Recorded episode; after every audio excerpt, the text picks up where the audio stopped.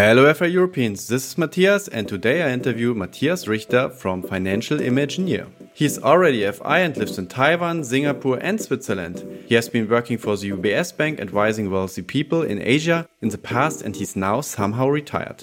We talk about his past, starting to work in Taiwan, his experience living in multiple homes throughout the year and what he learned from his father about money and success. That and much more in today's episode. Welcome to the Financial Independence Euro Podcast, where we interview people from all forty-four European countries, all of them, about optimizing your life, geo-arbitrage and making the most of your money. This with your host, Matthias. Hello F I Europeans, do you like to diversify your portfolio and earn a nice and steady income? With Land Secured you can invest in agricultural projects and support European farmers directly starting from first of March. It's a great alternative for payday loans with a loan term from six to twelve months. These loans are secured by crop insurance, personal guarantee and a three-way agreement. Visit financial-independence.eu slash land secured or click the link in the show notes to learn more.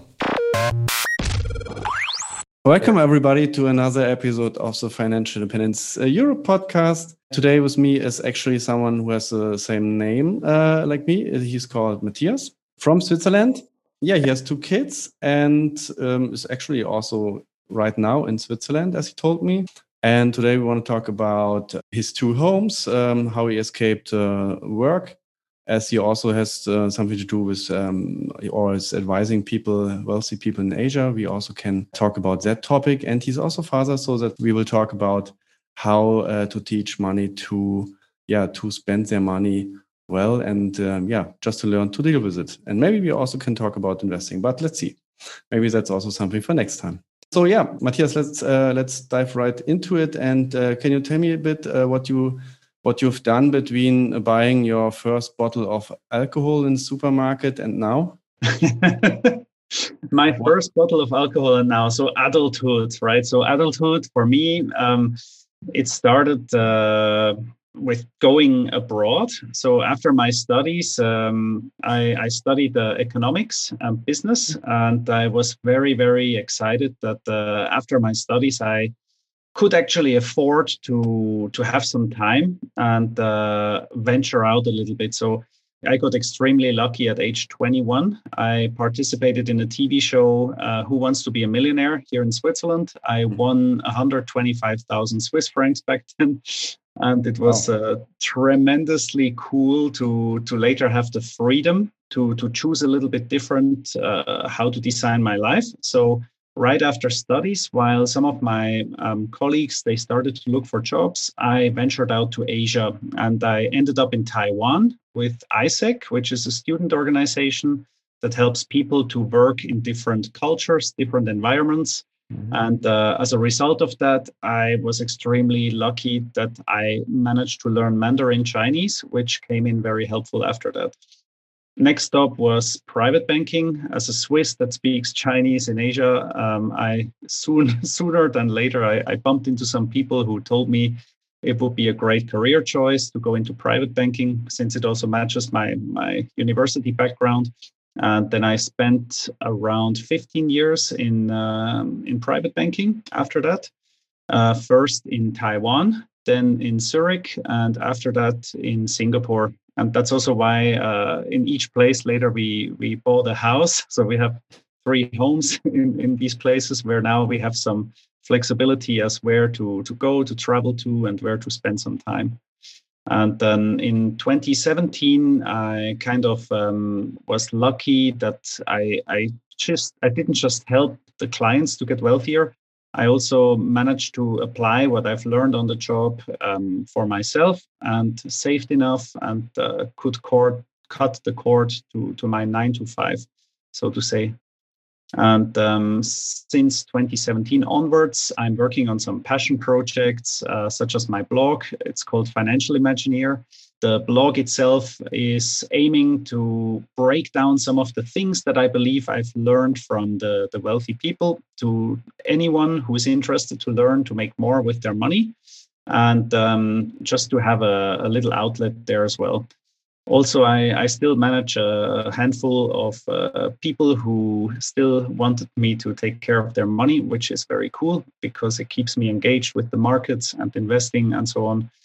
So, yeah. And then I'm a father of two, like you said. I married a, a wife from Taiwan, so that keeps the international part in the family. So we speak three languages at home, um, German, English, and Chinese. It's great to have more time with the kids, of course. Financial independence allows a different lifestyle, different setup to, to actually spend time with the kids, with the family as well. And um, yeah, that, that's maybe as much for now. Cool. And uh, how old are you now? I'm now forty-one.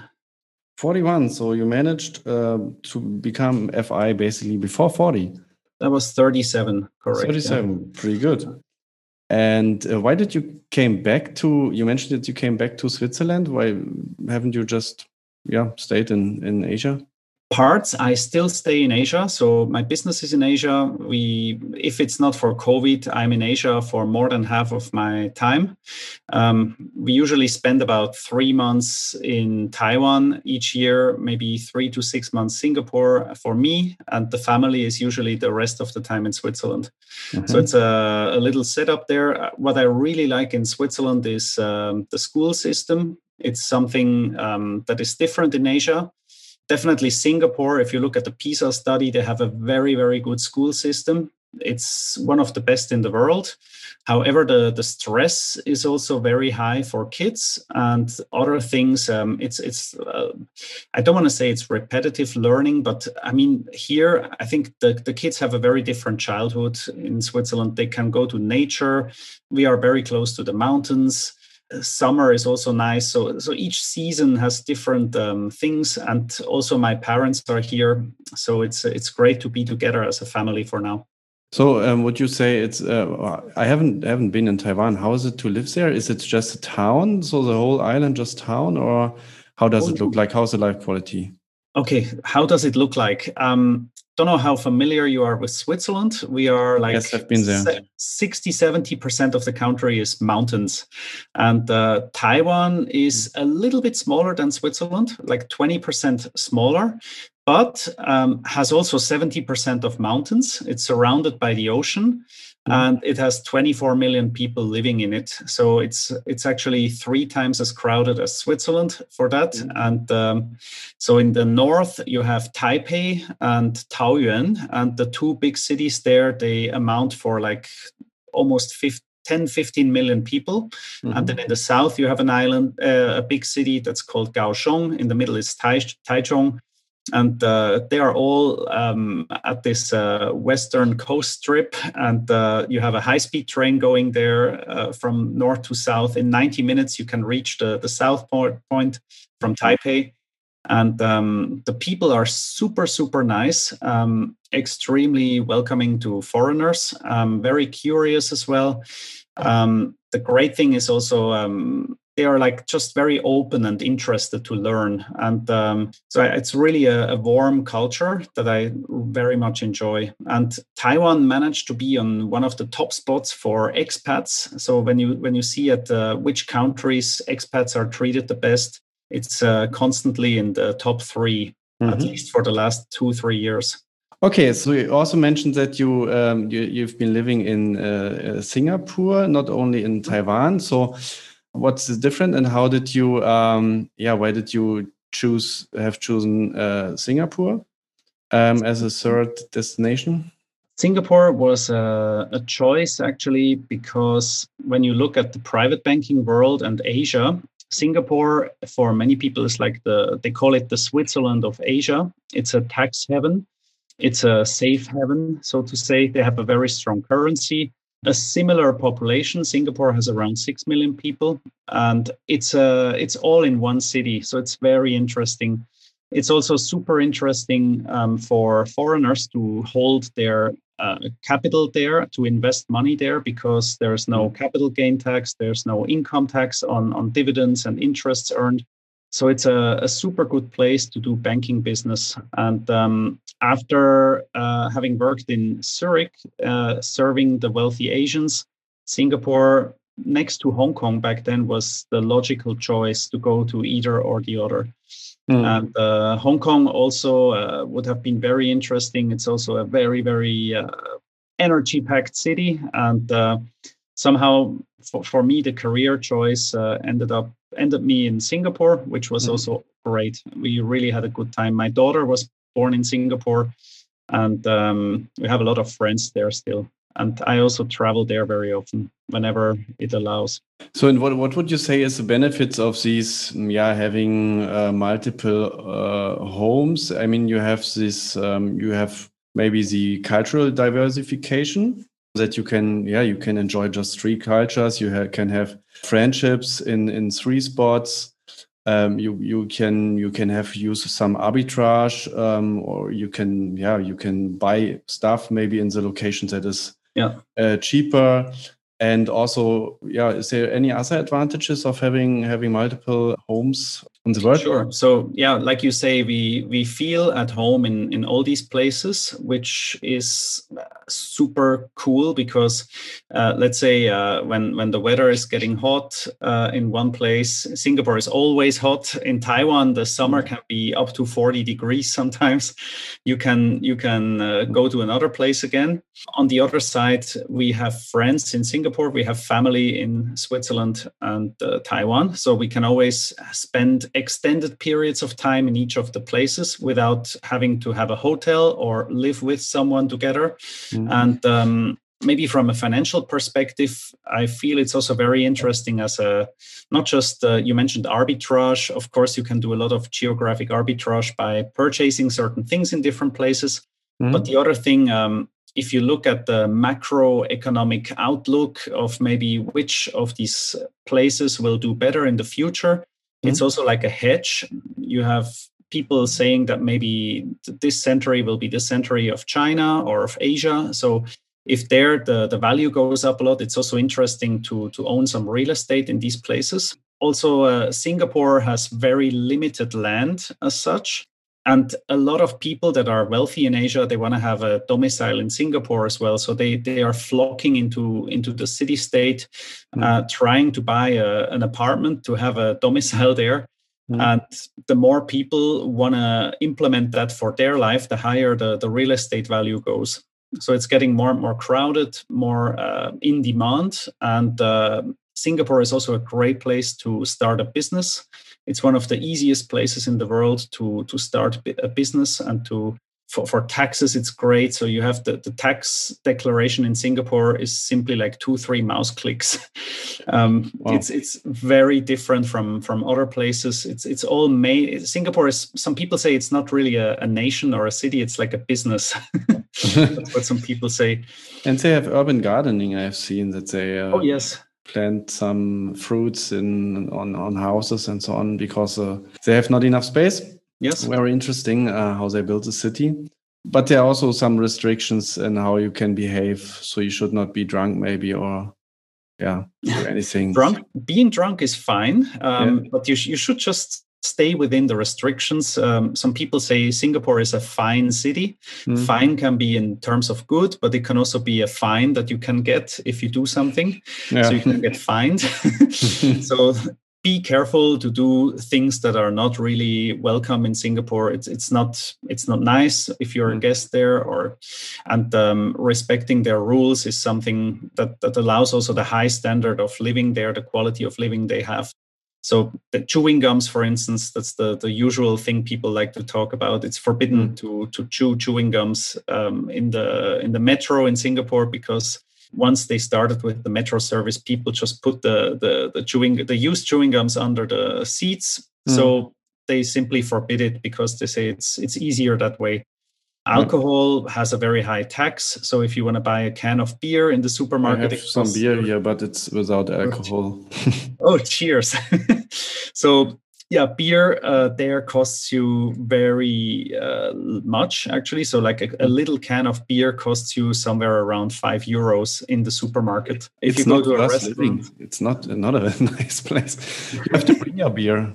Or a, I actually brew my beer in Singapore, which ah. is legal. So... I, I have a, a brew set there, and then you, you can actually, it's allowed per household mm. to brew around thirty liters of beer per head of the household. So Per month? Yeah, per month, correct. Oh, yeah. So okay. I, I don't drink more than that. yeah, that's that's okay. Yeah, that's okay. Yeah.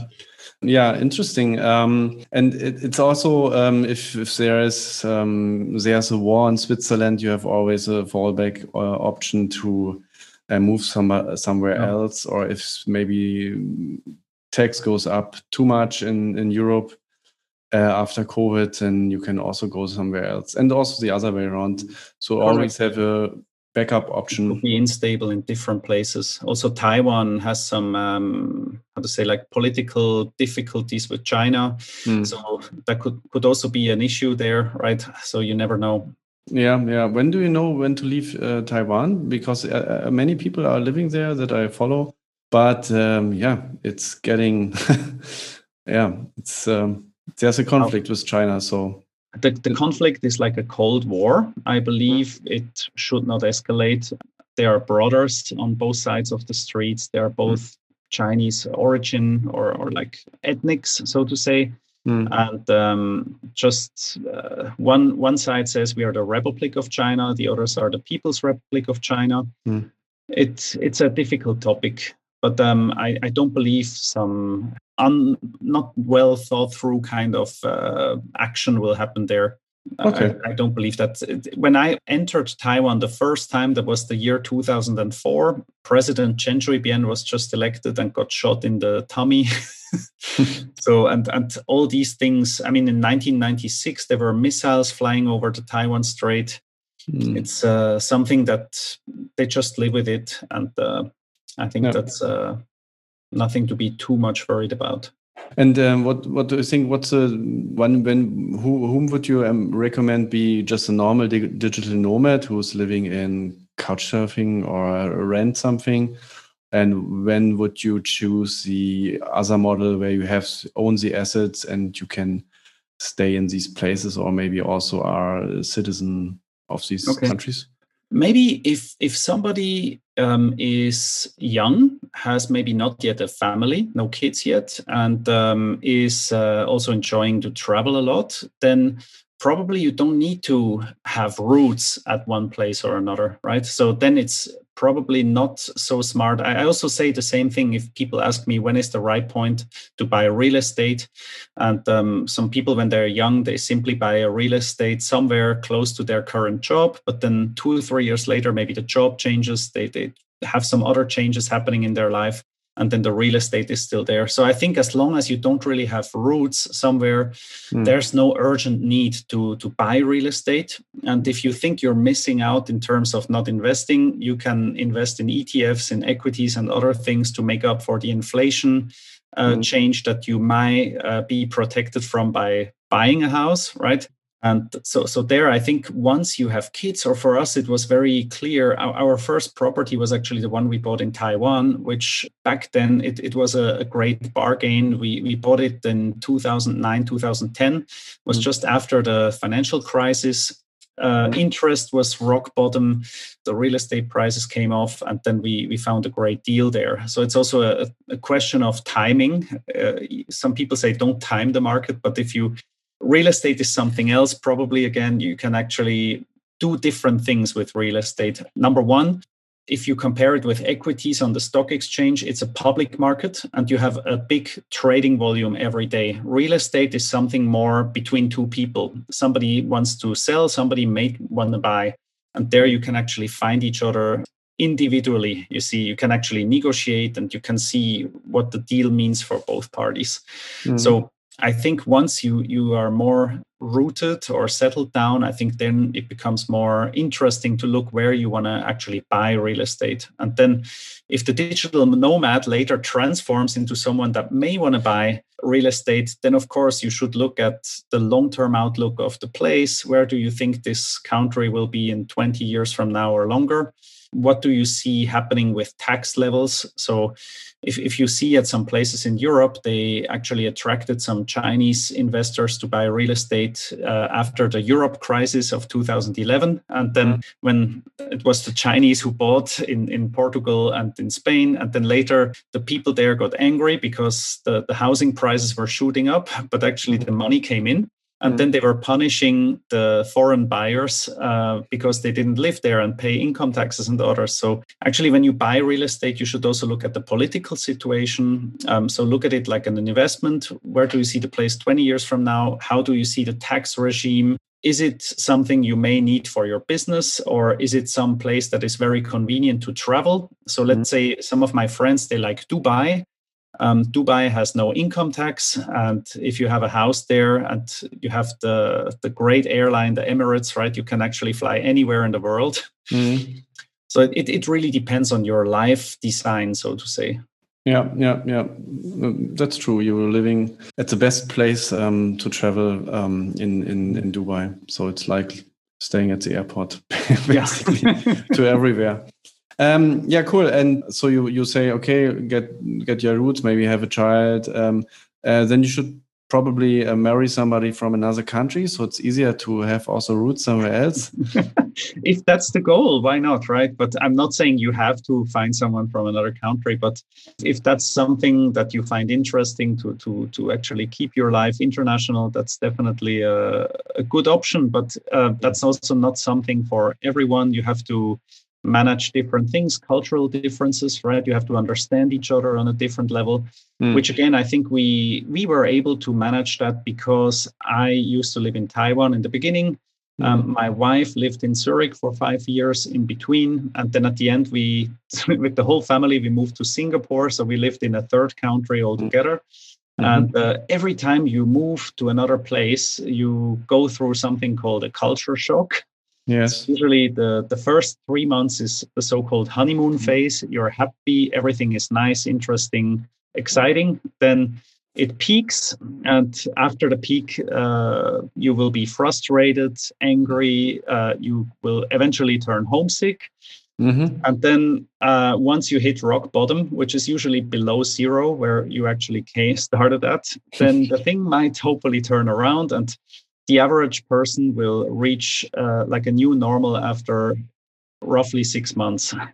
And six months, I think, okay. yeah, That's I think doable. we... We we kind of uh, got very good in that. So now we we are just uh, actually the more you do it, the, the faster it will go, right? And what was the, one of the funniest uh, or most obscure stories you you um, you came across or that you experienced in Singapore or Taiwan?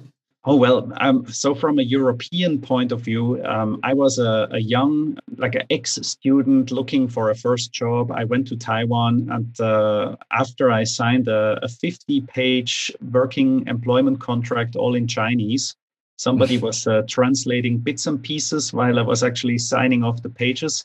Mm. Um, after a few weeks, I, I went to my boss, and then I said, oh, actually, I forgot about the holidays. I, I, I don't know how much holidays I have. And then, of course, I used the wrong word. Holidays is which days the, are nationally off, right? So the boss yes. told me, yeah, you have the Dragon Boat Festival, you have the you have the National Day, you have this day, that day. And I say, yeah, no, no, no, no, no. What, what if I want to go travel? I want to see Asia, maybe for a week or two. How many days a year can I can I have? And then he looked at me, look at me, look at me. And then suddenly he he said, oh, are you talking about this thing? I think it, I heard once in Europe, you guys can just leave your job for a few days every year, or even like two, three weeks. And then somebody else will do your job. You still get your money, and then you come back and you still have your job. Is it that? And they say, yeah, that, that, that. I said, oh, no, here, the, the first year we don't have zero. Okay. And that was obscure, maybe not. It, it was just, uh, how to say, like I got grounded mm. because a lot of people don't know what, what we have here in Europe. Mm. So you're not ready to actually take this kind of thing, right? In in Taiwan, if you want to have more um, vacation days or annual leave days, you actually have to build up seniority in your company. And mm. after one one year, you get seven days off. And it's also not very uh, well if, if you just take the seven days in one go. You actually have to spread them. And um, hmm. well, that, that was very interesting. And there were more stories like that, which really grounded me and uh, makes you appreciate much more what you have. Wonderful. Um, yeah, we, we have a lot to lose here in, in, in life quality in Europe, I think. Um, but sometimes it's also not, uh, also here in Europe, you cannot take just three weeks off. Uh, yeah. Yes, uh, sure. Yeah, and um, you also um, became, or you you you just quit maybe the job in uh, f for the bank that you you have also been, how you say, uh, advising wealthy people also during your um, time uh, you, you you worked for the bank, mm-hmm. and then you um, just became a freelance uh, advisor. Yeah, tell us a little bit about the wealthy people in Asia. How are they different from the uh, wealthy people in Europe? Um, what what recommendations are you giving them, and yeah, what what's special about that topic? Okay, maybe um, can start with one thing um, as a matter of how history played out. So in Europe, if you look at the wealthy people, I'm not generalizing it, right? But the average wealthy person that has a lot of wealth is probably was probably made right after World War Two. So mm. and now currently we are in generation two or three, who is taking over the family wealth. Some of the families are even more wealthy. They, they actually endured the world wars and kept the wealth um, through that time. Mm. So the, the wealthy uh, families are much longer wealthy here. In Asia, um, probably the, the big boom in Taiwan was the nineteen eighties, also Singapore. So that was the time where new wealth was made. So very often nowadays, if you if you actually uh, talk to wealthy folks there, it's still the first generation. So mm-hmm. the interesting point is all of these people probably got wealthy more or less in the same way. Sooner or later, they they build up their company, or they, uh, so that's now the very wealthy. Of course, you can also get wealthy by investing into shares and other things, mm. saving from your salary. But the, the really big wealthy, the, the, the majority of these, they, they took a risk somewhere in their life. They started their company, pursued something, and uh, succeeded eventually. Uh, so I, I have a little bit also a survivorship bias here. I usually meet the people who succeeded, not the others. But uh, the, the interesting thing is I can still talk to the first generation wealthy in Asia, which here in Europe is still possible with uh, entrepreneurs and so on, but it's not so common anymore. Mm. And therefore, um, the, the, what I advise them, your second question, I think a lot of these people, they, they actually know how to make money, because they were the ones who built the business. So the, the big advice is usually as they get older, they also have to diversify their wealth, because very often these people have eighty, ninety percent of their overall wealth is bound in a company. Mm. Um, maybe when they get sixty, seventy years old, or they get sick or have some issues, it's very hard for them to still have this money work for them, or this machine work for them. And if they don't take care of that before they cannot do it anymore, or be before they die or have an accident or uh, whatever happens, life happens, right? So there, the next generation maybe is not ready, or the things are not prepared. So a lot of my job there was to help them to, to get ready for that transition, mm-hmm. which is not easy, because it's it's also something like if, if you are the one who built up everything, you have to let go and give up control sometimes, and uh, of, of a part of your uh, things, right? So if, if you if you sell your company, let go of some shares, and then you buy the public market, and then you have a sell-off like Corona in March last year. Mm. So it could be a different feeling, right? Yeah. You're not in charge anymore. Yeah, and you're that's, losing that's, control. That's um, yeah, awful lose, for somebody who um, just built it up. And if you look at it, I, I also say sometimes people people who look at the stock market every minute, they they they could get a heart uh, attack just by by seeing the tremendous volatility that sometimes builds up. But if you have a house or you have your own business, you don't have a benchmark every, that, that peeps and blinks every minute and say, oh, your business now just lost five percent of the value overnight.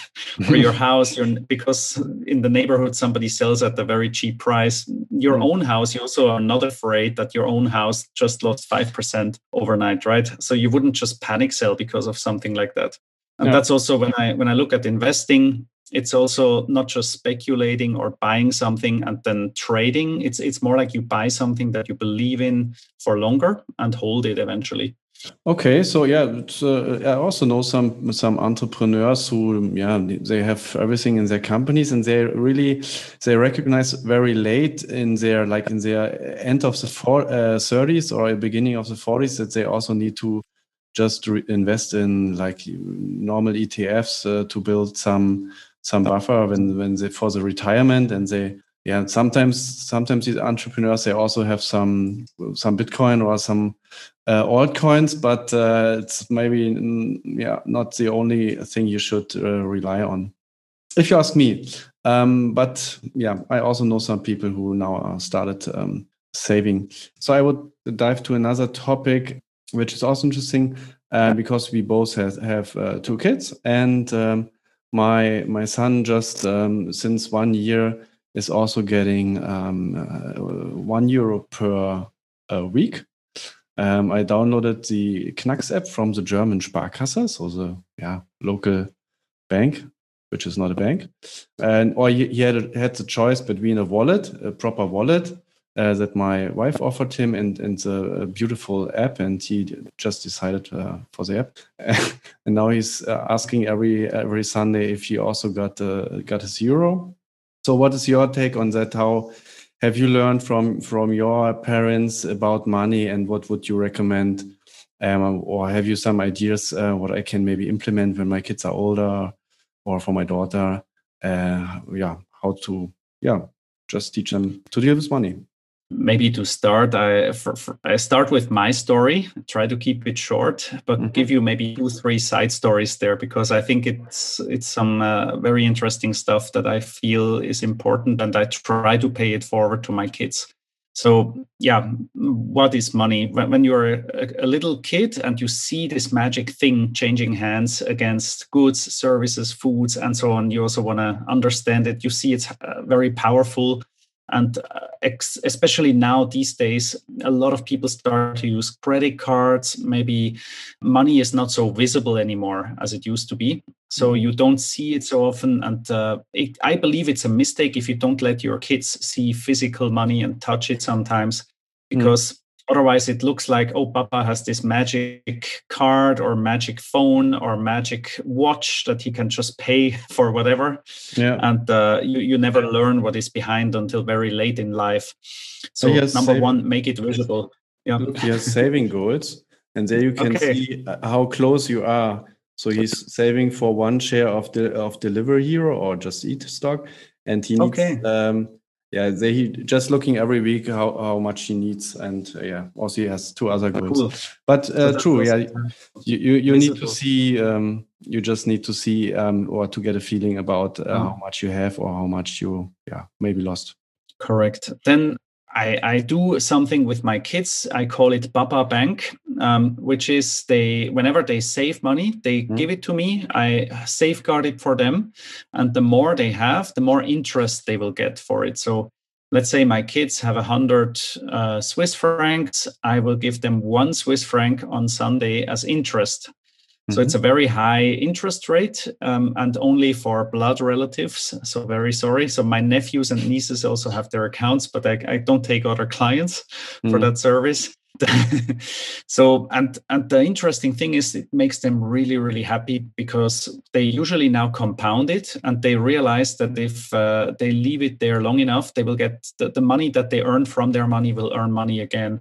So it also has to be, I think that's number two, teach them compounding, um, show it to them, and not let them just have to wait for one year until they see like zero point zero five percent interest. Now in Europe, you don't even have an interest anymore in your bank accounts. So to to show this kind of this idea of compounding, this is my my second thing that I want to give my kids. And mm-hmm. I also do it the other way around. So my my son actually uh, once he so whenever we go to a supermarket or like a department store, and my kids want to buy something, uh, we say you can use your Papa Bank money to buy whatever you want. So if let's say they have three hundred Swiss francs there, they want to buy some Nintendo game for one hundred francs. I cannot say no, I have to buy it for them. And then on the next Sunday, I simply deduct the balance, and they will get less interest. So lucky enough, I have two kids, because they will see the effect. The other one still gets more. I don't. So it's like a competition, which I find very interesting. And the, the, the compounding part, the negative way. So once my son, he wanted something really, really hard. So he didn't have enough money, and I let him have it anyhow. So he went below zero. And later on Sunday, when my daughter got some interest paid out, my son actually didn't get anything, but even more, he had to give me something for the money he owed me. Mm. And then I started to say, well, you can give me two francs now, or um, do you want to do this or that? Do you want to clean up the table? Do you want to clean some pans? Do you want to do some garden work for that? I, I would let go of this two francs demand if you do that. And then um, his nephew was very nice sitting next to him, and he actually bailed him out because he bought a Nintendo game that they played together.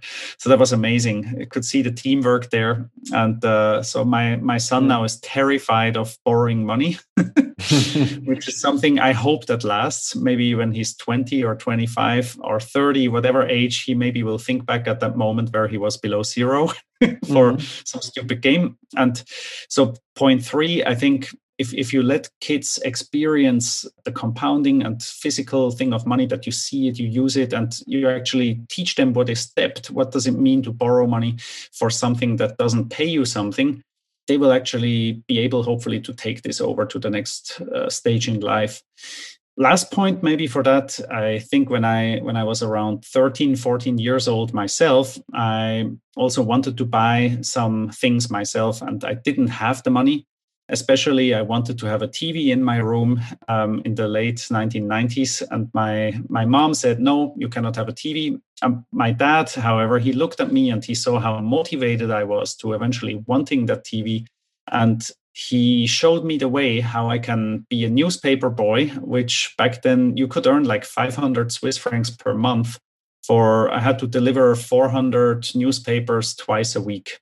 Mm. And I was fourteen when I got my job there, and it was quite tough because in winter it gets super cold, in summer it's hot, it's raining sometimes. When it's beautiful weather, all your friends are going to the swimming pool. You have to deliver your newspapers. And sure enough, three months after that, I bought a big T V. It was one of the first sixteen to nine format T Vs, but they were not flat like today. They were big and bulky. And yeah. when I when I bought it in the shop, I couldn't even carry it myself. I had to call my dad to come pick me up, to, to help me drive me back with the T V. So I think that the lesson there was, when you see your kids are very motivated and you can actually show them or help them to find a way so that they can solve the problem themselves with money, let them do it.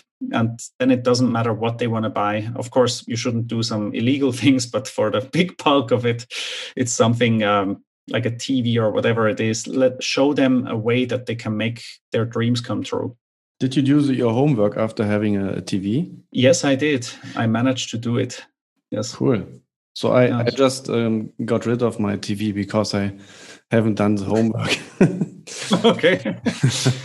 If I may add one more thing, um, sure. My dad later also encouraged me to invest money into the stock market. So I also got a lesson there. And mm. he, I think I, I've seen also some wealthy people when the next generation try, so from the clients pool probably, right? So if they if they want to teach the next generation to manage money, they are letting the kids see it, but they always uh, they always interfere, you know? Mm. So I think letting go is something of the biggest challenges of parenting. And um, I think mm. for money lessons, to let go and let the kids feel themselves how it feels to win, but also how it feels to lose money. I think this is very important. Mm. So I, I, I have to say I was luckily very successful in the beginning as an investor, but maybe it was it was not because I was smart or better. It was pure sheer luck, because in the late nineteen nineties, anything with dot-com and internet was just blossoming. Mm. And yeah, two thousand, two thousand one, you had the new economy crash and I lost a lot of money there. Mm. And then I think I learned uh, important lessons with much smaller amounts that I would, if I wouldn't have learned these lessons and do it now with more money, right? Yeah, but there are also in the future and, and right now opportunities to learn uh, losing money in the markets uh, for younger people. Um, uh, yeah, many, there many, will be plenty. Yeah, mm. I think some learned also this le- lesson uh, with this GameStop. Yeah, yeah let's see uh, what the Robin, Robin Hood uh, investors will learn. And um, so you said said uh, important is uh, uh, this. I'm just thinking about how to implement this, that my son could learn about this compounding interest they have to have a task open. Um, and also I haven't let him lose money. But um, yeah, right now he's just, um, I'm I'm telling him, yeah, you can withdraw some money from your account. But then he's saying, yeah, but but father, you can you can buy me just what I want. You can buy me this Lego Roboter. And I just did. um, you could, but do you? Yeah, I just uh, just bought him the Lego Roboter. Anyway, uh, but I will also resell it then uh, very soon uh, on eBay. Well, that's a nice thing. You can teach your kid how to make money with uh, with Lego or Nintendo or things reselling. And yeah, he wanted. He told me that he wants a Lego train, and mm-hmm. I told him, yeah, we have to um, then uh, sell your Lego Roboter that you can have the Lego train. So um, maybe I let him, yeah, let him write the the ad for for eBay to sell it. Let's see. Cool, yeah. And you also have read on your blog this this. bucket, this um, this letter where you have the um, the fifty euro for uh, the haircut and uh, what else the, the the the shoes or some fashion. Was it your tip or was it something your father did with you that you have this? Can you remember? No. Sorry, no. um, but um, yeah, it's no problem. But um, it, on your on your article, I, I just read that um, when you were a teenager. Instead of, yeah, and you want, you have this lifestyle clothing, like a hundred euro jogging. Uh, oh, sure, sure. Trousers. Yes, the budget, the budget idea. Yes, yes, yes, yes, yes. Correct. Yeah. Yes. So my, my father, that that's my father's idea. Sorry. Yeah. yeah. So my father, he had this envelope and every month he put some money in there. And it was very simple. My father had a budget for all these clothes and everything. And he put the physical money in an envelope. And if we wanted to have the more expensive stuff, we had to wait until there is enough money. And there was not unlimited funds. It was just limited. So if you want to have your Nike shoes or your nice jacket, you mm-hmm. have to make a trade-off. Like life, life is full of uh, trade-offs. You cannot have everything, but you can have anything if you concentrate to get the things you really want. And then you have to prioritize. Yeah, you just skip the haircut and uh, to get your uh, to your your expensive shoes. But this fifty euros need to be increased right now. I think it's uh, you know inflation. And Inflationary, yeah. um, that's at least what my um, wife's told me. Let's see uh, how that will develop in the future.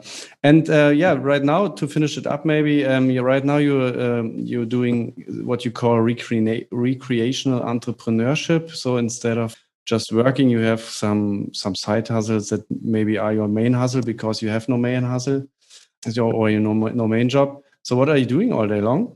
So yeah, the why why is it recreational employment? I, I like the, the FIRE acronym. So it's like financial independence, retire early. So that's usually the where it comes from. Mm-hmm. But I I just thought of, yeah, instead of retire early, you can call it recreational employment, or you can call it um, retire to entrepreneurship if you want to. So the R E, you can find other things that it stands for. Mm. What am I doing? Usually in the mornings, um, I get up, I read some news, financial news, usually what happened overnight. Yes. Then um, seven o'clock, usually I help my kids when I'm in Switzerland to, to prepare breakfast mm. and uh, get them ready for school. After that, I am usually talking to some people in Asia, doing some things there. And then after that, I'm working on the blog. On uh, I'm working on a money course. So we will have a like a financial, personal finance course uh, online. So you can actually check it out on my site under money course that people can learn directly from me, with me. So the first course starts actually uh, on twenty-third of March, which is most likely too late for this episode. And it will be live. So it's Zoom sessions um, where you can actually interactively ask questions. And uh, there will also be like a, a millionaire plan that we uh, created that actually helps you to reach your goals easier. Then um, what else do I do? So yeah, my wife usually cooks lunch. And then in the afternoon, sometimes the kids are back. Sometimes they have more school. Then I can write more, read more, go for walks, uh, meet my parents, meet some friends if it's not for Corona. My parents luckily are now vaccinated against mm-hmm. COVID. So it's good again to, to actually spend some time with them. And uh, that's about it. So now it's the evening, and I'm happy to talk with people like you on, on your great show. Yeah, perfect. Um, so, yeah, so it looks like just a normal day. Yeah, so just what, nothing totally special or weird. Just uh, some news, some some some food, some client work. So um, very recreational, I would say. Um, yeah, perfect. Then um, let's finish it up, I would say. Um, uh, where can people find you online? You already, um, I think you ta- uh, mentioned the blog. Um, maybe you can mention blog, it again. Yeah. So yeah, if you want to read more or find me online, you can go to double-u double-u double-u dot financial dash imagineer dot com. Imagineer is uh, with two E's. It's like imagine and engineer, the cross of that. Um, that's my blog. Uh, if you want to follow me, you can subscribe by email. You can find me on Twitter. You can find me on Facebook, on Instagram. I also have an account, but it's a little bit like not used that much. TikTok. Um, TikTok, not yet, not yet. But I'm I'm going more and more into videos and podcasts uh, the last few months. So who knows what will happen later. You can find me together with uh, Yasi. Uh, we are doing a YouTube live once a week. You can find us on YouTube under fast track dot com, mm-hmm. which is also great. Uh, there we have a topic on personal finance um, and talk about thirty minutes each week. And it's interactive. So if you have any questions, you can uh, write it in the comments and we will answer your questions, which is great. Or just simply send me an email. My email is matt, M A T T, at financial dash imagineer dot com. I am very happy if anyone writes to me, and I usually reply within one day. That's faster than me. Um, and what I um, is there is there is there any uh, any resource? Um, we also ask the question always: is there any resource maybe that is not well known uh, about uh, teaching uh, money to your kids, or investing, or financial independence that you have that um, that needs to be really not well known but also good? Um, anything I from the top of your head? I, I have this series that I started. I have to I have to write my, more blog posts on it. So I call it the financial excursions.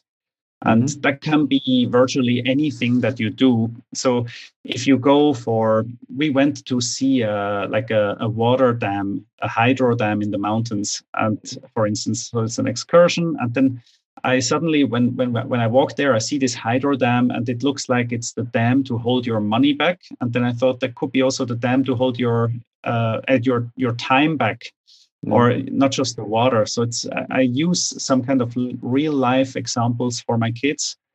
Another one is uh, probably if you go to a, sh- a store, like you go to a restaurant like McDonald's, um, you sit down with your kids, then you ask them, so who are the three different types of people in here?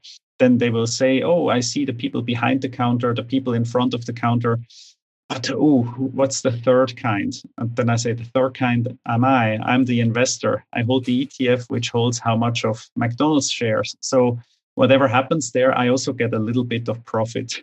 And actually to, to try, again, this goes back to visibility, to try to make these things that are all around us and uh, more visible to the kids. Tell them this is actually what's happening here, so, stuff like that. So, and also explaining them, it's not really a resource, but if I go to the supermarket, you usually see, oh, you have the, the cheap ketchup, the very expensive ketchup, the big bottle of ketchup. And then I, I try to show, ask my kids actively, so which one is better to buy now? Usually they go for the branded one, and then I, I will try to teach them. So, okay, we can take the branded one, but which one is better? And then they have the, the price per one hundred milliliter, for instance. And mm-hmm. they usually put it up there in the supermarket shelves, and you read, you let the kids read these little things and then compare. So I try to teach a lot on the go mm. so, as a resource. So no, just resource in the real world, basically. And, yeah. Or maybe for a book, I, I have a, an awesome book that I read. It's um, How to Turn one hundred dollars into a Million. mm-hmm. My son loves that. It's also for, for what age uh, you can you can give somebody to read? This is this is probably from the time they can read until maybe twelve. But I think even later than that, they are still interested in it. It's easy to read. Mm-hmm. So awesome. And, No, I, I read it too. I read it too. And I enjoyed it because it's sometimes when you look at some finance books or money books, some are written very well, mm. not just right. If, if we talk about the books that are not for kids, like I, I Love Your Money or Your Life, The Simple Path to Wealth. There's a lot of these books, or the, the Millionaire Next Door, which is also awesome. But then simple books for kids can also be very, very uh, cool for adults. And mm. uh, I bought a, a very nice book for my wife at FinCon three years ago. That was The Sassy Investor. Um, she also has a Twitter account, uh, the author. And that's uh, very, very cool. It's more for, like you can say, for women who want to manage money more. Um, it, it's cool. It's, it's, it's extremely nicely done. Mm-hmm. So I will put the book links also in the in the show notes. So for people just without the affiliate, just to click on it. And um, yeah, so uh, um, is there any actionable tip for somebody maybe who's in, in their twenties or uh, yeah, um, who just wanted to start on the path to F I? Not everybody is so um, yeah experienced. Is there any, uh, any tip you can give? Um, These people. If you're in your twenties, um, well, it's very, very straightforward. Um, focus on your earning power first. That's the focus on things that you can control in the first place. I think if you're young, number one is uh, try to get more money, earn more money first, but uh, also don't wait with investing. So, so increase the, the difference between your expenses and income and put the rest to work. When you are ready to settle, when you start a family, or if you want to buy real estate, real estate uh, is great as well. So you combine it. Maybe the, the big tip is a lot of people do the mistake. So let's say they see the house they want to buy, and the, the usual first-time home buyer probably will go to a bank and say, oh, how much mortgage can I afford? And then because they show all their money to the banker, the banker will tell them, you can have one million mortgage. Mm-hmm. And then all the money is bound in the house and nothing works for you anymore. And sometimes assets and liabilities are not as they seem. So if you if you have all your money in a big house and you have to maintain it, it's the house is maybe no longer an asset. It's maybe a liability because it takes money out of your pocket. So my big tip is try to diversify, st- increase your earning power, um, invest your money into shares. And if you buy a house, don't put all your money in your house, mm. but maybe keep as much money as you put in the house aside and also keep investing. Um, very good is usually to put all the things with the same bank. If you can negotiate a better deal for doing so, you most likely get a cheaper mortgage and better um, special conditions on, on your investment accounts and other things. Mm. If you combine it like that, you you have an account that can do much more than uh, other people's accounts. So also good to have, you mean, to not having twenty bank accounts and brokerage accounts, but uh, really have one strategic one uh, where you can yeah negotiate a deal yeah. basically with them. Okay. I, I had some clients, they used this strategy to build up a real estate um, empire, I tell you. Uh, cool. So they, they they kept their investings there. Let's say you have, maybe if, if you allow me just for two minutes, okay. They had this uh, like two, three million bank account and they went bargain hunting for apartments, right? And if you, mm. let's say if you go to a, a place where they have to uh, force sale, foreclose apartments, usually the people there, they... they will not not say, oh, I pay I pay cash. Can I have it now for ten percent less? I pay you cash tomorrow. So if you have your three million in the bank, you mm-hmm. can have a credit line against your three million. And mm-hmm. if the house is three hundred thousand, but you pay cash, maybe you get it for two hundred seventy, which uh, your investment account is maybe uh, just used up with ten percent of the margin. So it's mm-hmm. super safe. The market will not drop ninety percent in, in a day or two. Yep. Then you you actually get the house at the bargain. Then you go to the bank and say, look, I have a house that I bought and I paid in cash. The bank will be super happy because you paid in cash. And the bank will want to give you a mortgage for that because it's new business for them. Another bank, right? So the bank will maybe, for, uh, you can go to five banks, negotiate the best mortgage. Then you get some money for the house. Mm. And because you bought the money at a discount, maybe the mortgage will be as much as you paid for the house in the first place. Then you repay your your credit line on the investment account. That's um, that's pretty smart. I think it's it's just the other way around. Um, yeah, the only thing is that you need uh, basically easy pocket money on your bank account for that yeah, so strategy. That, that's now a luxury a luxury setup, so to say. But I, I've yeah. seen people who build up a fortune like that. Yeah. And basically no no money down. That's, no. that's pretty interesting, I think, this strategy. Also for me, maybe in the next, uh, after two years or so. Thank you very much, Matthias. Thank you. For having and um, yeah, thank you for that. And um, see you next time. Cheers. Yep. Thanks so much. Have a good evening. Bye-bye. Thank you for listening to the episode. We really appreciate you taking the time, and we would love to hear your feedback in the comments on our website financial dash independence dot e u. Or you can head over to our Facebook group and engage with us and like-minded people that you can find at financial dash independence dot e u slash community. Don't forget to subscribe to the podcast on iTunes, Spotify, or your favorite podcast app, and leave us a review if you like. You can also find us on Twitter and Instagram using the handle F I Europe. And for people on our email list, we post occasionally about special updates, ideas, events, and curate the best contents from the European F I community. You can find that at financial dash independence dot e u slash newsletter. Thank you for being part of the community, and see you in the next episode.